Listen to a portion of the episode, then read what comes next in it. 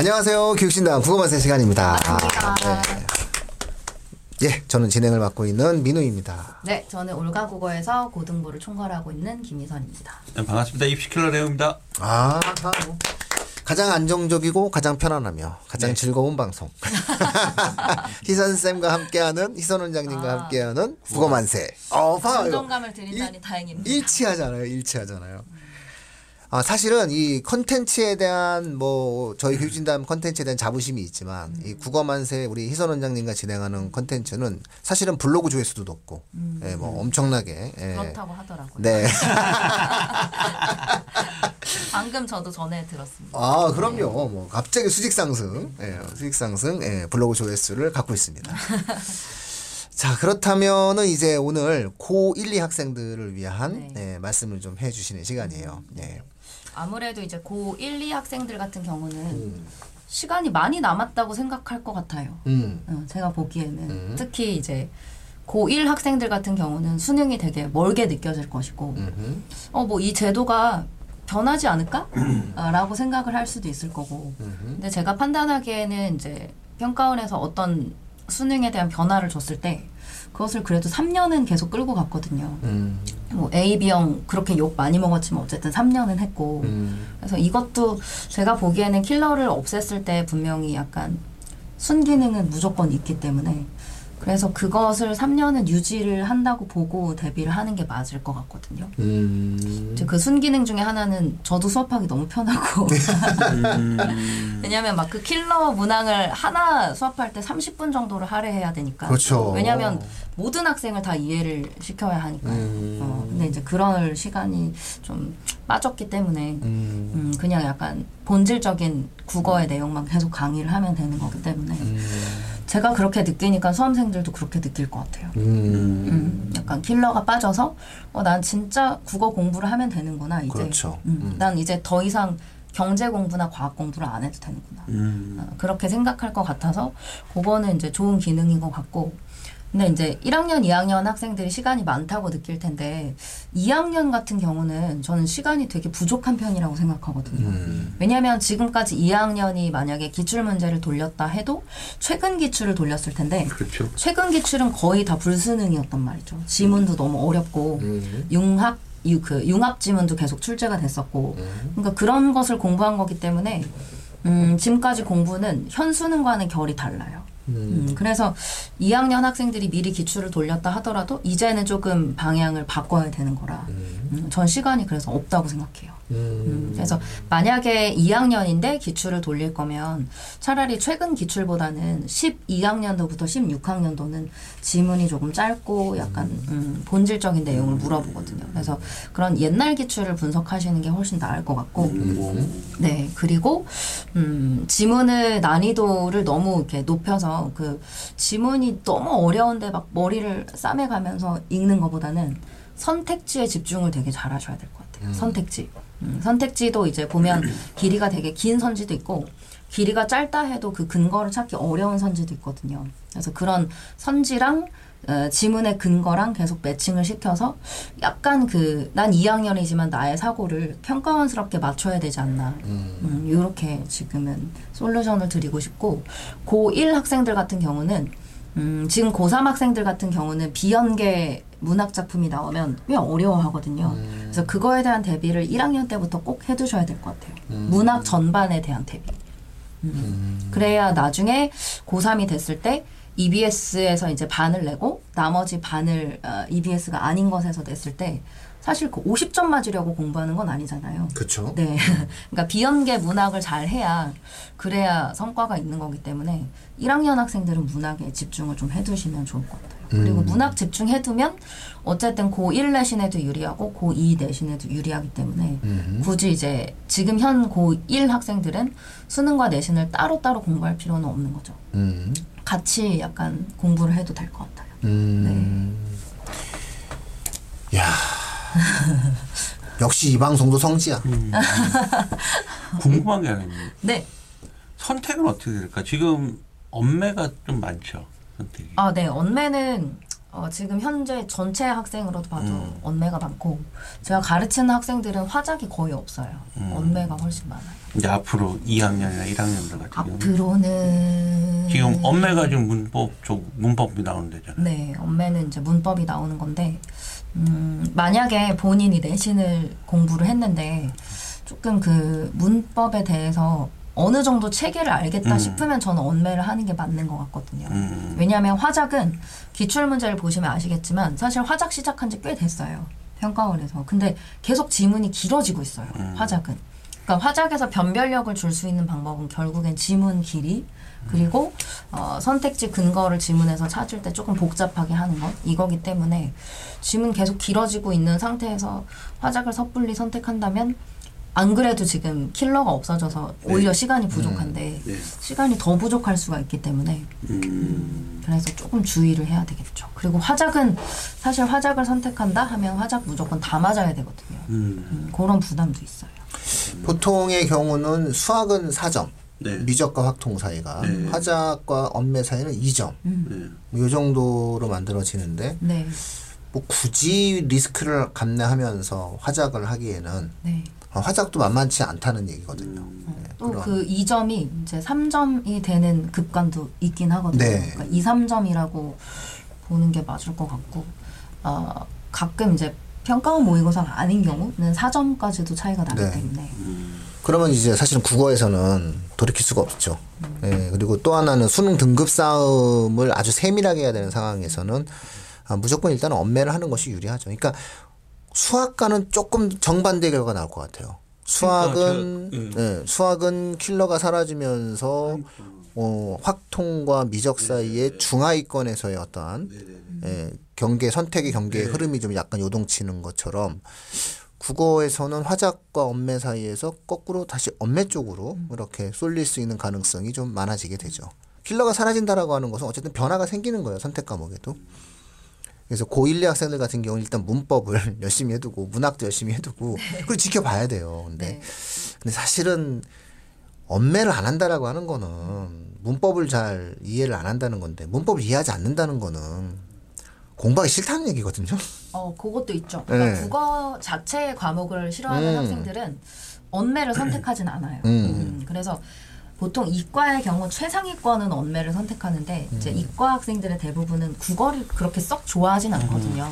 그럼 최상위권이 아니면 화작을 선택하는 경우도 덜어 있고 음. 또는 이제 예체능을 전공하는 학생들 같은 경우에 실기와 공부를 병행해야 되는데 이제 시간이 없으니까. 어, 시간이 없고 화작은 딱히 공부가 필요 없다고 생각하기 때문에 그냥 진입 장벽이 낮은 화작을 음. 많이 선택하고는 하죠. 근데 제가 강조해서 드리고 싶은 말씀은 음, 이제 수험생들은 나는 내신 성적이 잘 안 나왔으니까 그냥 수능으로 대학을 가야지 라고 생각을 해서 내신 때 했던 것과 수능을 계속 분리시키려는 경향이 있어요. 뭔가 그래야만 있어 보이거든요. 음. 내신은 조금 하위의 것이고 수능이 되게 높은 것이고 근데 여러분은 항상 그 경쟁자가 나의 교실의 친구가 아니고 N수생이라는 거 생각하셔야 돼요. 음, 그래서 지금 현재 1학년, 2학년인데 내신 등급이 좀 안 나온다고 바로 수능으로 바꾸는 게 사실 좀 위험하거든요. 그리고 여러분들이 그 문법 공부를 언제부터 했는가를 좀 되짚어 보면 시간 투자한 게 아깝기 때문에라도 공부를 하시는 게 맞아요. 사실 음. 문법은 중2 때부터 되게 체계적으로 배우거든요. 음흠. 그리고 그 배운 내용이 반복해서 중3 때도 나오고 고1 때도 나오고 고3 때도 나오는 거라 음흠. 오히려 그 기출 문제를 보면 중3 내신 문법이 더 어려워요. 수능보다. 음. 어, 그래서 그런 상태로 공부를 이미 했으니 그것을 이제 복습을 좀 한다면 분명히 기억이 날 거거든요. 음. 아예 공부 안 한 학생이 아니라면. 그래서 음, 쌤 저는 언매 체계를 잘 모르겠어요. 뭐 아직 점수가 안 나오는 것 같아요. 이런 이유로 화작으로 돌리는 게 제가 보기엔 좀 안타까워요. 음. 네. 지금 연세 효과 선택 과목의 연세 변동이 일어날 가능성이 이번에 킬러가 사라진. 예, 특히나 수학 킬러가 사라졌다는 거는 나머지 과목에도 영향을 주거든요. 근데 국어 같은 경우는 킬러가 사라졌지만 선지의 변화를 통해서 변별성을 확보해 버렸고 이제 이런 상황이 만들어졌기 때문에 아 예를 들어서 미적을 선택하지 않고 확통을 선택하면 공부 시간이 확 줄어드니 화작을 하려던 애가 엄매를 할 수 있는 이런 상황이 되는 거죠. 이렇게 이제 연세 이제 연세 나비 효과. 우리가 흔히 나- 나비 나비가 이렇게 딱 치면 뭐 태풍이 일어난다라고 하는 것처럼 어, 결국 이런 변화들이 생길 수밖에 없는 거죠. 어차피 아이들의 시간은 한정적이고 학생들은 이 한정된 시간 속에서 최선을 다해야 되는 삶을 살아야 되기 때문에 어, 내가 예를 들어서 3등급이 목표야 수학이. 근데 아무리 봐도 내가 미적을해서는 3등급이 안 날 것 같으니까 내가 확통을 하겠다. 그렇다면 내가 국어를 조금 더 음, 신경을 좀 써서 더 많은 시간을 공부해야 되니까 국어는 화작을 하려고 했었는데 엄매를 하겠다. 이런 이제 과정이거든요. 그러니까 보통의 경우 최상위가 아니고서는 미적을 선택하면 화작을 할 수밖에 없잖아요. 공부량 때문에. 이런 어떤 변화들이 이제 학생들 사이에서 굉장히 빈번하게 일어날 수밖에 없는 상황이다. 그러니 국어는 무조건 문학과 문법의 기본에 일단 충실하게 좀 해놔, 얘들아. 그리고 문법은 교과서를 좀 읽으셔야 돼요. 예. 왜냐면 지금 현재 그 수능에서 출제하는 지문형 문항이라는 게 음, 사실 그냥 교과서의 본문을 음, 약간 거기에 추가적 정보를 집어넣어서 옮겨놓은 거라 음, 학생들이 너무 계략적으로 딱 요약되어 있는 그 문제집의 개념 있죠. 음흠. 그것만 공부하면 훈련이 안 돼요. 음, 어, 그래서 이렇게 줄글로 써 있는 음. 교과서의 어, 문법 지식을 자기가 읽어보고 아 여기선 이런 지식을 말하고 있구나 해서 그 지식을 이렇게 도출해내는 훈련을 음흠, 굳이 시간을 들여 할 필요가 없이 그냥 내신 대비를 하면서 하면 되겠죠. 음흠. 네. 알겠습니다. 아, 아주 그냥 뭐 너무 즐겁습니다. 네. 질문 하나 드려도 아 네. 킬러 문항이 빠진 수학 같은 경우는 네네. 그러니까 1등급을 받는 게 목표가 아니고요. 만점이 목표거든요. 음. 그러니까 1등급 그룹 음, 중에서는요. 음.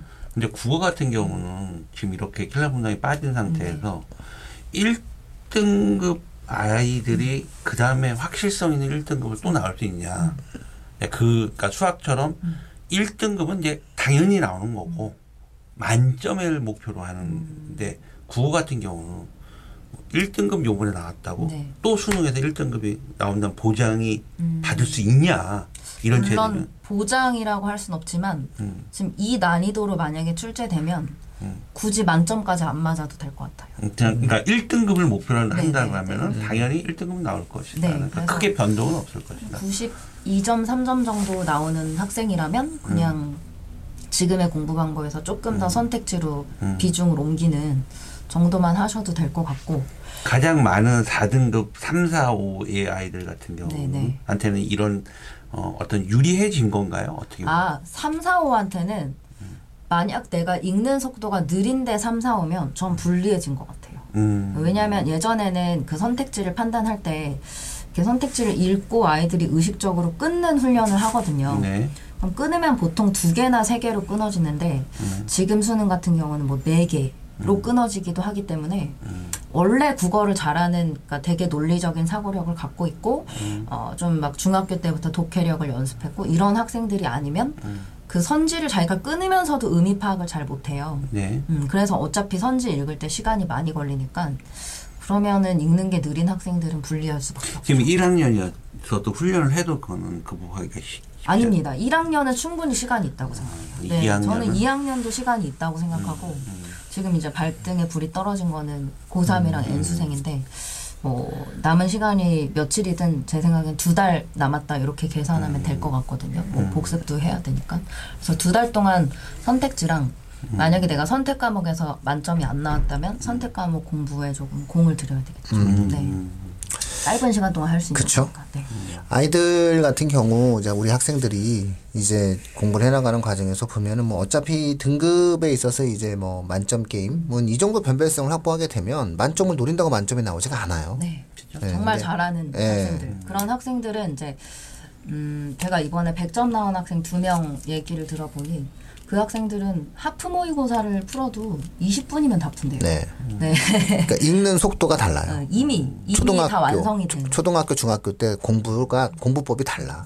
그때 문제 많이 안 푼 거야. 아, 네, 맞아요. 그 제가 지금 드리고 싶은 말씀이 너무 그 기계적으로 네. 문제를 빠른 시간에 착착 쳐내야 되는 음. 그런 약간 이상한 학원에 다닌 애들은 이 수능에 너무 불리해요. 네, 너무 불리해. 음, 그런 애들은 다 3등급인데 5등급으로 떨어질 거예요.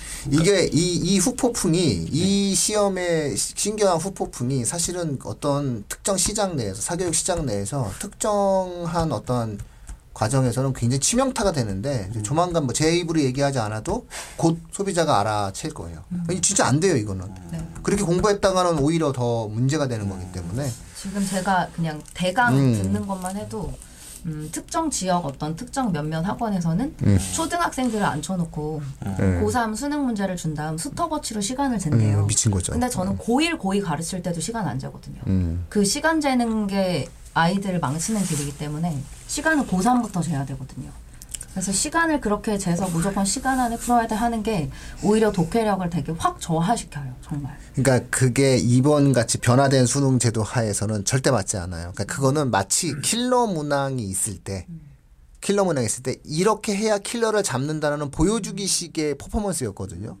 근데 이번에는 결국 선지 세 줄이 늘어난 거잖아요. 그렇죠. 사유 과정에서의 언어의 힘 자체가 강해져야 되는 거고 언어 능력 자체가 길러져야 되는 거라 아, 치명적이다라고 볼 수 있고요. 아마 시장 트렌드가 곧 그런 부분들에 대해서 알아채시게 될 겁니다. 네, 소비자는 네, 금방. 현명합니다. 소비자 민감하고 현명합니다. 결국 기본 이것도 국어도 역시 국 어어 기본으로 돌아간 거죠. 그래서 제 얘기는 그 순기능이 있다. 네, 킬러가. 사라진 게 명확하게 나쁘지 않아요. 순기능이 명확하게 생겼고 이렇게 생각하시면 돼요. 정책적으로 이 정책 결정 과정에서의 문제가 있다 없다는 우리 방송에서 이야기하지 않지만 제가 그때도 거듭 거듭 말하지만 무언가 킬러가 사라지고 난 다음에도 세상은 명확하게 변별성을 갖기 위한 노력을 하는 거고 그 환경 속에서 역량 있는 학생들을 뽑아내기만 하면 되는 거거든요. 그런 상황이기 때문에 이거 오래 갑니다. 이례적으로 끝나지는 않고요. 킬러가 사라진 형태의 수능의 긍정성과 순기능에 대해서 사람들이 이야기하기 시작할 겁니다. 왜냐면 국어만 하더라도 좋거든. 네. 정말 언어적 감각이 있는 애가 시험을 잘 보거든. 어, 그, 그런 거예요. 모의고사 막 축도로 풀고, 괜히 뭐 이상한 공부한 애들, 어려운 거 풀고, 이러지 않아도 정말 책을 잘 읽고, 글을 잘 쓰고, 뭐 훈련을 좀 잘 받고, 뭔가 단단하고 자기 생각을 정확하게 표현해내는 훈련을 받은 애가 결국은 시험을 잘 보게 돼 있어요. 그 다음에 문법의 원리도 정확하게 이해하는 애가 시험을 잘 보게 되는 거고. 수학도 기본적으로 고난도의 형태에 대한 어떤 문제를 푸는 학생들보다는 정확하게 문제를 풀 수 있고 자기 영역 안에 있는 문제를 풀 수 있는 학생들이 시험을 잘 보게 되고 또 어느 정도 일정한 레벨에 오르게 되면은 뭐 수학도 어느 정도 고득점을 할 수 있는 가능성이 있고. 그러니까 이런 시험에 대해서 나빠하지 않을 수 있어요 소비자들이. 저는 좋아졌다고 생각합니다. 네. 저는 그래서 그 내신 대비 하실 때 음, 교과서 읽을 때 좀 끊어 읽는 연습하시면 음. 선지 분석에도 많은 도움이 될 것 같아서 그런 식으로 좀 네. 공부를 하셨으면 좋겠습니다. 다음 방송은 초중등 정- 특별 방송이죠 아, 어, 근데 초중은 초중 전문가도 한 분. 어 당연히 오시면, 옵니다 옵니다 네. 예, 옵니다 예, 초중등 전문가와 함께 연합 방송으로 아, 진행하십니다 선생님 진짜 제가 며칠 전에 진짜 충격적인 얘기 있었어요. 네. 제 나름대로 중학교 1학년 학생이었거든요. 음. 네네. 수학 문제를 이렇게 풀고 있더라고요. 근데 아이가 제가 이렇게 봤더니 되게 아이가 의젓한 모습이에요. 음. 그래갖고 아이고 잘생겼네. 장남이 장남이야? 그랬더니 아이가 그 장남 장남이야 제가 물어봤잖아요. 음, 가만 이렇게 저를 이렇게 쳐다보는 거예요. 장남이야? 그러니까 얘가 대답을 못해서 몇째야? 그랬더니 집에서 그거 몇째야? 그랬더니 둘째라는 거예요. 음, 아 그래 형이 있구나 그랬더니 형 없는데요 그러는 거예요. 근데 왜 둘째야? 내가 순간 장남이 무슨 뜻인지 혹시 알아? 장남이라는 뜻을 모르더라고. 어, 근데 요즘 아이들은 백부, 숙부 당연히 모르고 잘 안. 장남. 근데 더 웃긴 건 뭐냐면 나도 잘 몰라 아니, 장남 그래서 장남 장남 너네 몇째냐 그랬더니 근데 왜 둘째라고 혹시 그 그랬습니까? 내용님 발음이 세서 그런 거 아니야? 아니야. 그 장난? 증인- 장난? 증인들도 장난? 같이 있었어. 근데 왜 장, 둘째라고 못한 아세요? 왜 둘째라고 자기가 생각한지 아세요? 첫째는 아빠라고 그러니까, 그러니까 장남이니까 아. 남자 중에 아빠가 첫째 자기가 두 번째니까 둘째라고 얘기했잖아. 어허 엄마는 뭐야 자식 아니 장남이니까 남이니까 남자 내 집안의 생각에 남자. 그 어. 생각에. 입장에서 엄마는 장녀네요. 그럼. 그렇죠, 그렇죠. 장녀 그게 아니라 장난 장난 이렇게 한 거 아니야 혹시? 이렇게 다른 선생님들도 계세요. 그리고 그 아이가 네. 수학도 레벨이 되게 높은 아 네. 알겠습니다. 그럼 오늘 예, 괜히 길어지게 된 방송을 다음 했지만 방송 예, 다음 방송. 네, 것들. 아, 다음 네네. 방송은 어쨌든 초중등을 위해서 예. 연합으로 또 한번 네네. 모셔오도록 하겠습니다. 자 항상 감사해요. 네. 네. 감사합니다. 예, 감사합니다.